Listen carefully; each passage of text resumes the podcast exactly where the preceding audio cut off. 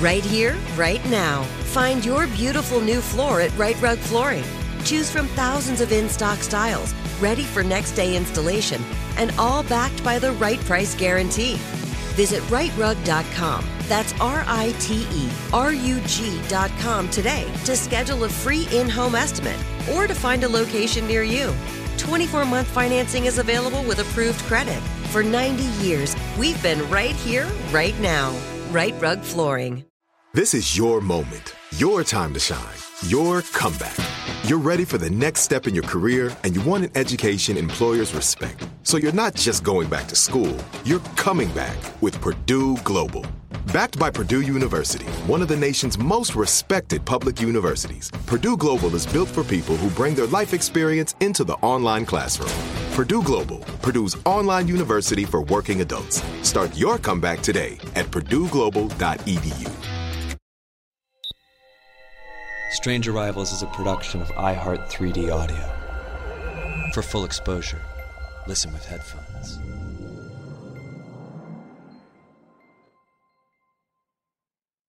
In October of 2020, in the midst of the pandemic, I spoke by Zoom with author Colin Dickey. He is the author of Ghostland, about American haunted houses, and teaches at National University. I spoke with him about his latest book, The Unidentified Mythical Monsters, Alien Encounters, and Our Obsession with the Unexplained. I'm Toby Ball, and this is Strange Arrivals. My name is Colin Dickey. I am the author of The Unidentified Mythical Monsters, Alien Encounters, and Our Obsession with the Unexplained. So, how did you come to write this book? Like, what, what interest led you to to doing the research and then and then writing? Um, I think I've always been interested in the way in which a set of beliefs or ideas, which you could maybe call sort of like fringe beliefs, um, you know, for for lack of a better term, stuff that's not taken seriously by by mainstream science or journalism or religion or or kind of you know the usual kind of authorities and and thus gets sort of shunted to the side in terms of you know superstition and that kind of stuff. Um, but but i found that it, that those kind of beliefs often really whether or not one believes that they're true or not they have a, a pretty enormous effect on culture and and and the way you know the world works and you know they have sort of material effects. And i've found that it seems necessary to talk about these things again not necessarily in terms of uh, are they real or are they are they you know fake? Although you know that's an interesting question but but more so like what do these beliefs do in in the world and how do they they affect the world around us um, you know even for those of us who don't necessarily believe in these things? And i you know my my previous book ghostland in american history and haunted places was was similarly based around this question of you know i think whether or not you believe that ghosts exist it's sort of undeniable that uh, the sort of language of of ghosts and haunted places are are things that sort of drive american culture and sort of say a great deal about our history. So i think that's kind of how i gradually sort of got more and more interested in these kind of you know again quote unquote fringe topics for lack of a better word. Did you have sort of a, a, a central thesis for this book, which for people who haven't read it is, you know, it um, it encompasses sort of a variety of different, you know, quote unquote fringe topics, including cryptids and, and UFOs. Is there some sort of central organizing thesis you have? Well, it's funny. It started out um, so so this this book in particular, um, in the wake of the 2016 election, um, you know, there was a lot of discussion about the ways in which uh, social media companies like Facebook had had been responsible directly or indirectly for pushing a lot of conspiracy theories into the mainstream. And you know, at the time, I thought, well, you know, that's that's undeniably true, and I, I think that these companies have a real obligation that they they aren't taken seriously. But at the same time, I, I wanted to push back on the idea that the rise in conspiracy theories was somehow unique to a social media era, and um, and what I wanted to do was to do a kind of genealogical history in some sense of um, you know a, a, set of fringe beliefs and or you know conspiracy theories and in the beginning, I, I, cast a pretty wide net. So, you know, my the the first draft of the book, um, you know, had everything from you know anti-Semitic conspiracy theories like the Protocols of the Elders of Zion to um, you know flat Earth conspiracy theories, as well as um, uh, cryptids and uh, UFOs. And and as I worked through the material and kind of you know worked on the book, I I found that I I kind of didn't want to go that wide. I wanted to kind of narrow it down, and so you know so I, I, started to kind of pare back my my list of subjects but I, I couldn't quite get away from the fact that that the three topics that ended up being sort of the driving force of this book um, you know not just cryptids and aliens but also the the lost continents of atlantis and lemuria um, all were kind of interrelated in some form historically you know that that um, you know the the rise of the modern ufo movement comes out of um, you know uh, Ray Palmer's uh, magazine Fate, and Ray Palmer before that had introduced the world to the the Shaver mysteries, and um, you know the the Shaver the with these sort of kind of sci-fi but maybe supposedly true things about these sort of weird underground uh, races that controlled uh, you know our mind and, and thoughts. And that sort of thing and and and Palmer had had titled the first installment of the Shaver mysteries I remember Lemuria so sort of I couldn't get to UFOs without first talking about Lemuria, this sort of fabled lost continent, sort of the Pacific Ocean version of Atlantis that you know has a long history in and of itself. So this is a long answer to your question, but it you know I mean it did start with a kind of wide net, and I found these kind of three topics intertwining in such a way that I I, I wanted to try and figure out a way to account for them, a kind of you know a kind of a hypothesis that would that would encompass these kind of three areas and why they they seem to be so interrelated to one another. So while you're talking, it, you know, there there are certain figures in the book who who seem to drive um, certain of these ideas. Do you have any sense about like why certain ideas like make it into sort of wider fringe belief while others kind of die on the vine? Yeah, and I, I, think that that again, I mean, I, I that was one of the questions that really drove me to try and sort of figure out why, you know, you know, how this book was going to work, is sort of figure out like why does, you know, for example, uh, one of the things I talk about in the book, the the Gloucester sea serpent was this uh, extremely well documented cryptid sighting um, in the the 18 teens, I think 1817, um, that has been more or less ignored by you know a lot of kind of you know mainstream understandings of cryptids in favor of the Loch Ness monster and and Bigfoot and um, you know a couple others. So you know, partly I was just like, you know, why was this thing, which which by any objective standards is much more well documented than than Bigfoot or the Yeti or whatever, nonetheless, um, kind of get you know play second fiddle. So yeah, so I, I really wanted to kind of try and understand those, and and I think what I found um, was that in a lot of cases, these beliefs or you know these um, these beings, these objects, whatever you want to call them, light up a kind of central hmm, what kind of narrative that works for the person who believes in them. You know, I mean, I think that's a that's a kind of abstract way of saying it. I mean, they um, they they do they do something for people they they explain the world in a way you know i mean i think for for everyone who actually has you know has had a ufo sighting in some form or another um, there are a bunch of other people who haven't but who you know and to, to quote the x files want to believe because the idea of you know ufos will uh, it's it's pleasing you know i mean you know the possibility is exciting or you know what it says about our relationship to the government sort of checks out in their belief you know i mean like it it does something for them in a way that goes beyond i think just you know the question of of documentary evidence. So you've got you've got a long narrative section on ufos since uh, 1947 can you talk a little bit about sort of your take on that you know history and timeline?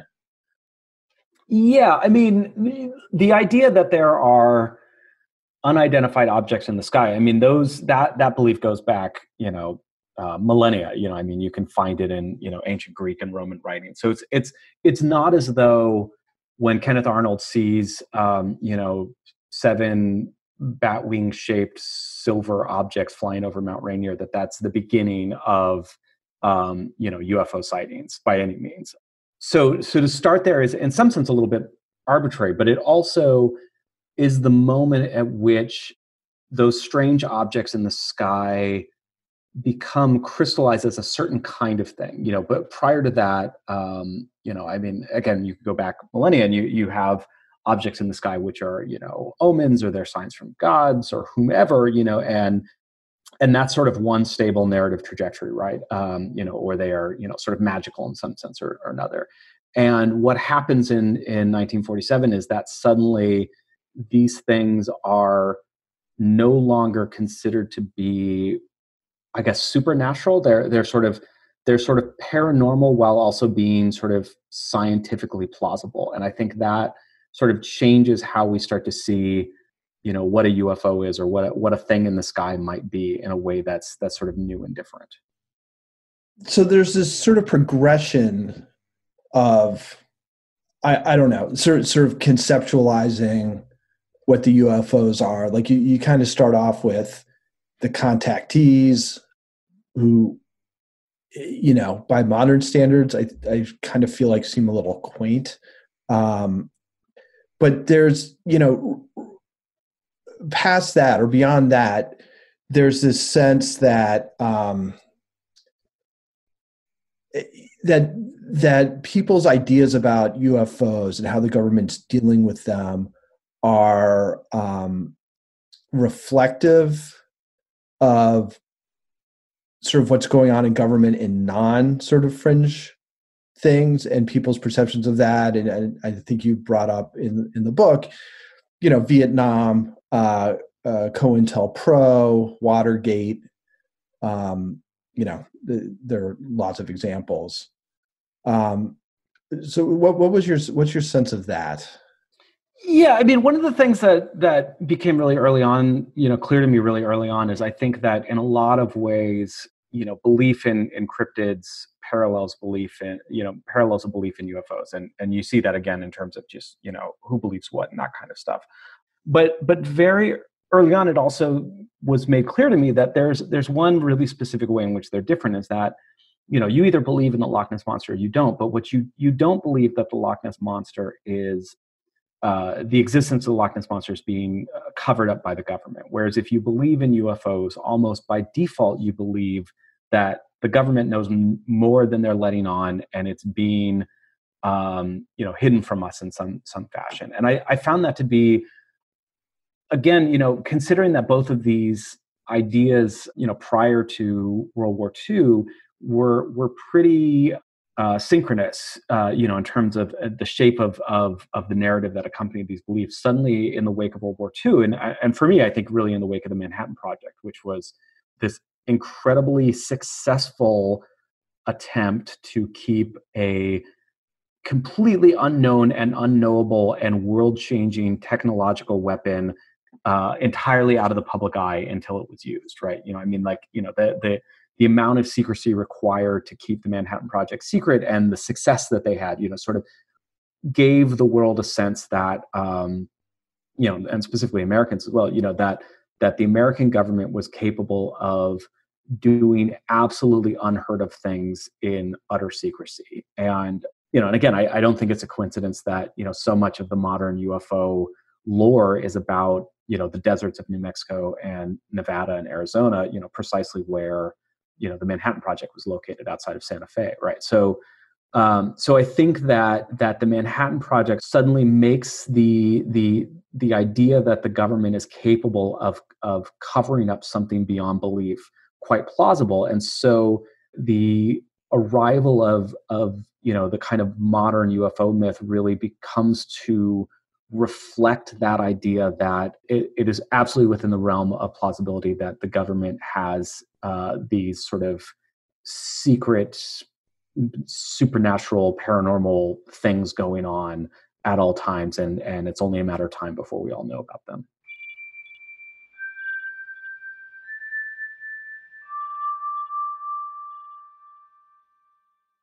right here right now find your beautiful new floor at Rite Rug Flooring Choose from thousands of in stock styles, ready for next day installation, and all backed by the right price guarantee. Visit riterug.com. That's R I T E R U G.com today to schedule a free in home estimate or to find a location near you. 24 month financing is available with approved credit. For 90 years, we've been right here, right now. Rite Rug Flooring. This is it. Your moment. This is your time to make your comeback with Purdue Global. When you come back with a Purdue Global degree, you create opportunity for yourself, your family, and your future.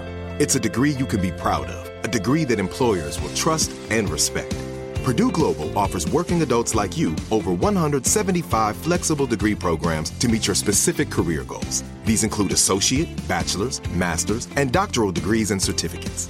Purdue Global degree programs range from nursing to business to communication and more. Whatever your interest, we have the degree that will move you forward. You have the knowledge, you have the experience. Now it's time to get credit for the work you've done and earn the recognition you deserve with Purdue Global, Purdue's online university for working adults. You know you're worth it. We do too. So don't wait another second to get the degree that will take your career to the next level. Start your comeback today at purdueglobal.edu.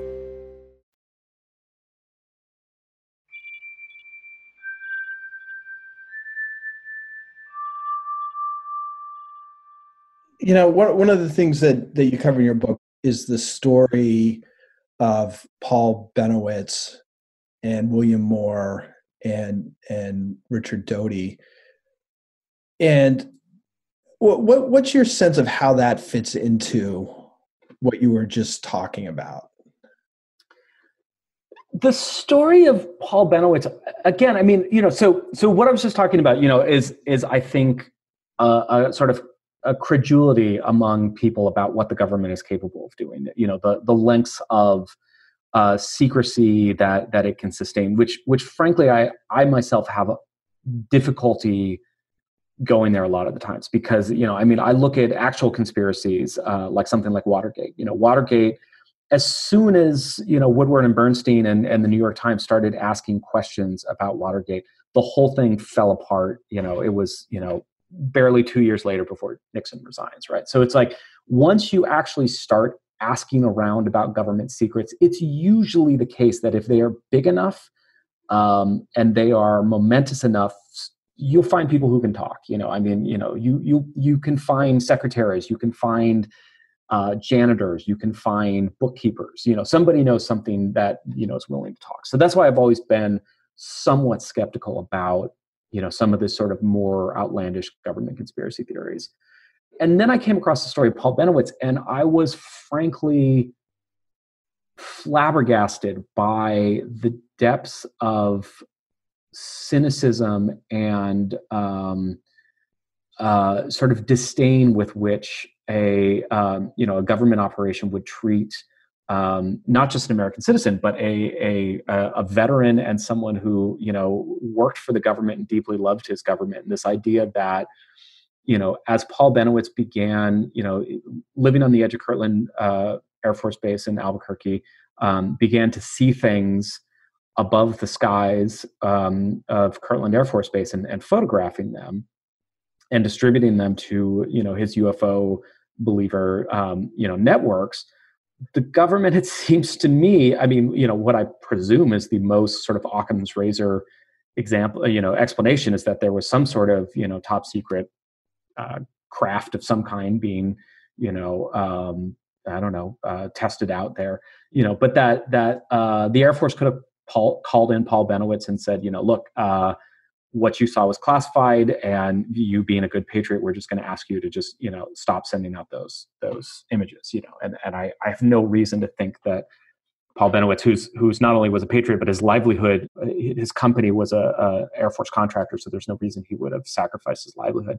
Um, but they don't do that. Instead they say we are going to pump this guy with a, an elaborate campaign of disinformation to the point where you know they they gave him a computer that they said was receiving extraterrestrial communications of unknown origin and, and could he help them you know decode any of it. And so and then they just bombarded this computer with just gibberish that they were broadcasting from across the street to make him think that he was getting alien signals you know and so you know things like that where it's just this very bizarre and elaborate sustained uh, campaign to take a, a you know a law-abiding and patriotic American citizen and basically uh, more or less drive him crazy you know like to, to like push him to the point where nobody would take him seriously because he was advancing these wild and and unverifiable um, theories about aliens and that just seems to me I mean, it's it's a really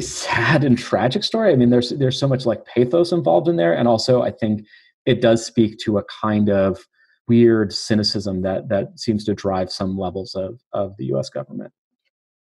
Yeah, you know, it, it just seems so unnecessary.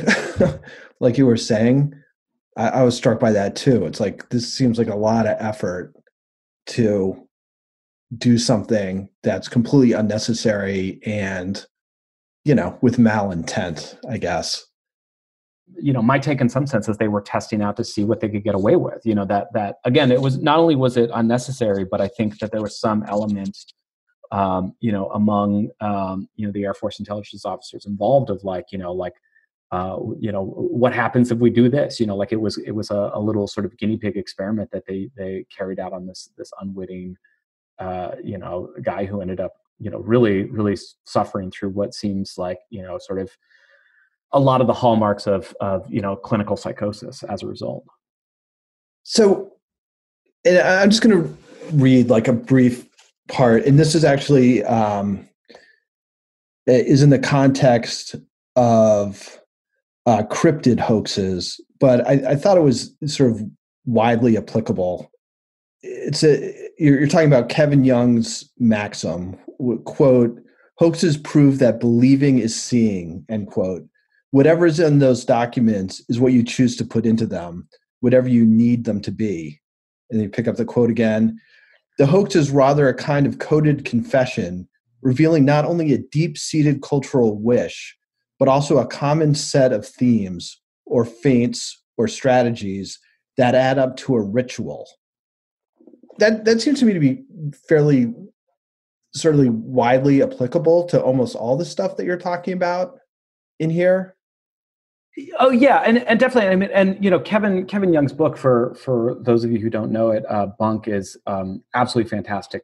What Young is interested in is is particularly hoaxes that that reflect an American ambivalence about race. So you know, various white authors who have you know published fake memoirs as you know uh, you know black or Native American writers or something like that, and then have been sort of found out and, and that kind of stuff. And so so what Young is sort of tracing, which I think is is really valuable and important, is the way in which, as that quote just sort of implies, you know, that that the idea that a hoax is a kind of attempt to make a myth into reality. You know, that if you have a kind of and again, this is sort of, you know, his argument, not not so much mine, but I'm I'm paraphrasing his argument, which I, I agree with, that you know, if you have a sort of narrative about quote unquote inner city crime or urban poverty or whatever, and then a white person comes along and, and writes a, a memoir as a black person, sort of bearing out these these myths and these sort of misconceptions, then you know that's that's what the hoax is there to do. The hoax is there to sort of make the the the false thing look true. And and so with my book, you know, when I moving into you know things like cryptids and UFOs, I mean, there's a lot that I talk about where I, I, don't I don't have any evidence to to believe that you know a given story is a hoax. I don't have a I don't have a good explanation. I think there's a lot that remains unexplained, and so I, I by no means want to assert that the whole you know the whole field is full of hoaxes. But you know we do have a number of very obvious uh, documented hoaxes, and in fact, um, you know one of the again one of the more tragically, you know, uh, weird uh, stories is this guy in uh, Kalispell, Montana, who um, buys a, a, ghillie suit, which is a you know sort of extreme camouflage where you, you, you know the suit is supposed to make you look like a pile of leaves, you know, so you can sort of lie prone and you know be a sniper or whatever. Um, and he he wears the suit and he he wanders out onto the freeway at night, hoping that a motorist will catch just a glimpse of him and um, and believe it to be a Bigfoot. You know, so it's a it's a Bigfoot hoax thing.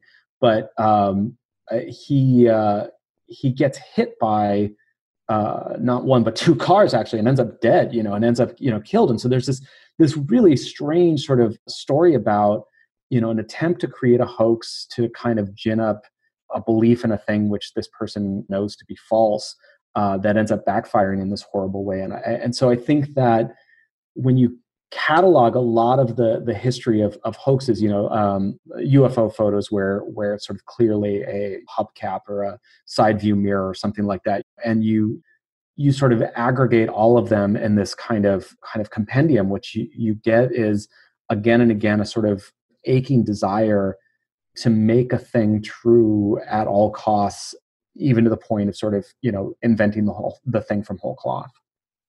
That's interesting going back to the whole Doty and Bennewitz, you know, one of the big differences there, although it's a big hoax, is that he, you know, it's not coming from this sort of sincere hope to make something that you wish was real, have other people also believe it's real. It's just this absolutely cynical exercise.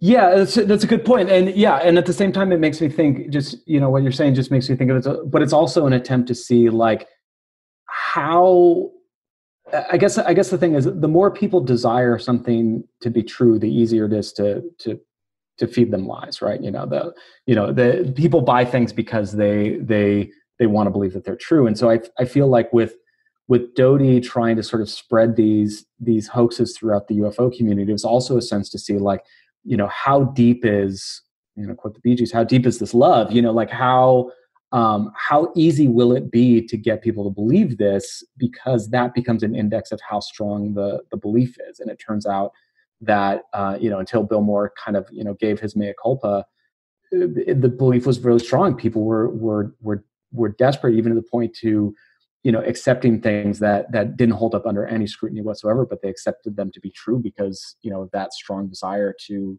to have the thing be real another thing that you, you bring up that I thought uh, would be would be interesting to the people who are listening is this idea of stigmatized knowledge. I, I realize I'm kind of pulling a term out of out of the book, but do you?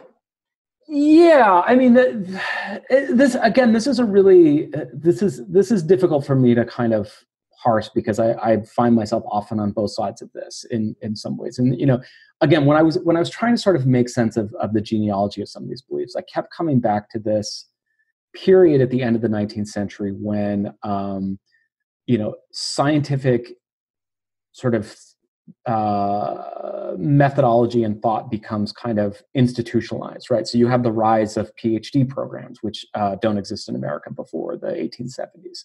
You have the rise of professional organizations. So you know you can't just be can't just be a country doctor anymore. Now you have to belong to the you know uh, American Physicians Association or whatever it is. You know, and so so things sort of get ossified in these these institutions, and I think on, in some ways, I think that's good. You you know prevents you know I don't know quacks from you know taking people's money for you know dubious medical practices. It it allows you to make scientific uh, discoveries at you know at scale, which you know are are are much easier to do in a kind of you know university with you know grant funding or in a you know whatever. Yeah, I mean you know what I'm saying.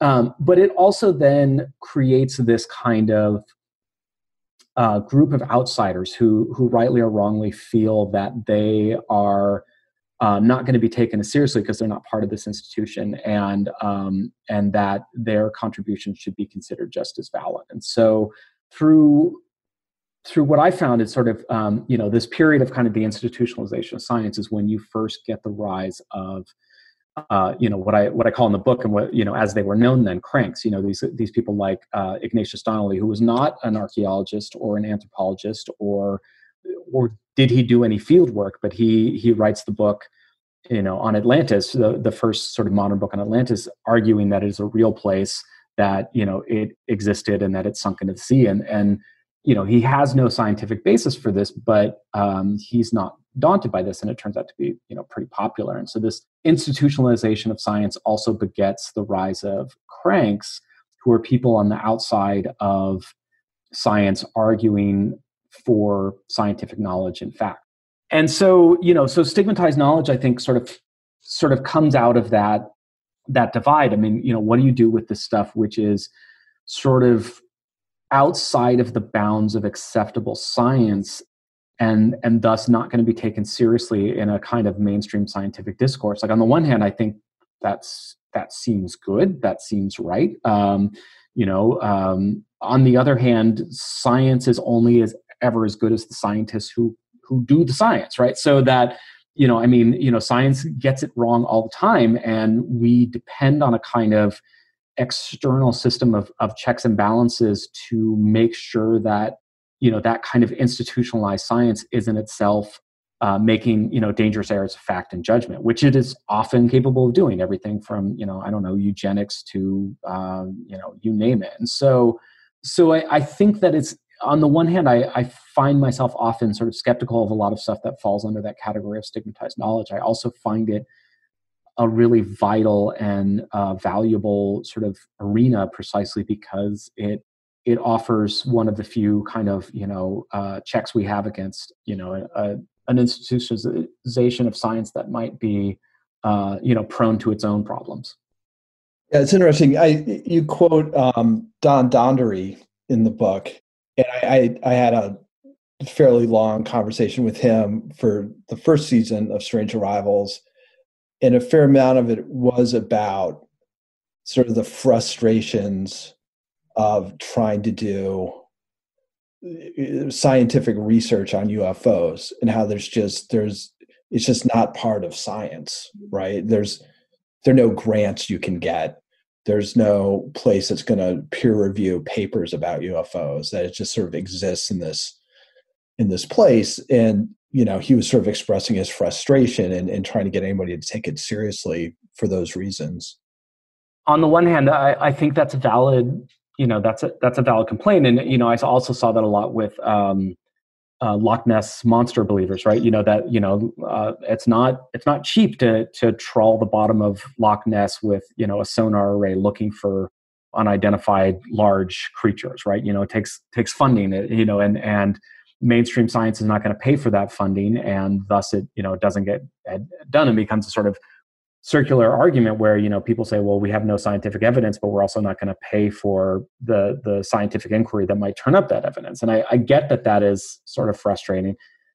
The flip side is uh, um, the cost to doing that kind of of research has actually plummeted with the the you know just the uh, increases in sort of technological achievement and you know what you can accomplish and document with a freaking iphone you know to say nothing of $10,000 or whatever worth of, of high tech equipment will get you quite far. And so we, we both see on the one hand the sort of sense of like, well, we're not, we're not sort of putting enough money into, to, you know, possibly finding these discoveries. But at the same time, we're also at a point, I think, technologically where these discoveries actually don't take that much money anymore. And we're still not finding them. So. All right. Well, uh, I really appreciate your time. This was awesome. Um, yeah, thanks. It was a lot of fun. Yeah, thanks for reaching out thanks. Have a good uh, rest of your day. Yeah, you too. Thanks a lot. Strange Arrivals is a production of iHeart 3D Audio and Grim and Mild from Aaron Mahnke. This episode was written and hosted by Toby Ball and produced by Miranda Hawkins and Josh Thane, with executive producers Alex Williams, Matt Frederick, and Aaron Mahnke. Learn more about Strange Arrivals over at grimandmild.com and find more podcasts from iHeartRadio by visiting the iHeartRadio app, Apple Podcasts, or wherever you listen to your favorite shows.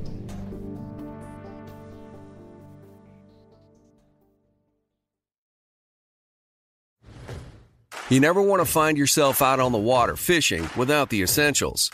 So it's best to always pack a Columbia PFG Solar Stream Elite hoodie to protect against the sun. I mean, it provides great protection and it's really breathable so you don't get hot. That's a win-win.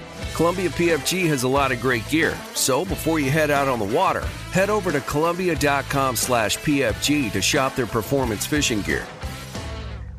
Right here, right now. Find your beautiful new floor at Rite Rug Flooring. Choose from thousands of in-stock styles, ready for next day installation, and all backed by the right price guarantee. Visit riterug.com. That's R I T E R U G.com today to schedule a free in home estimate or to find a location near you. 24 month financing is available with approved credit. For 90 years, we've been right here, right now. Rite Rug Flooring.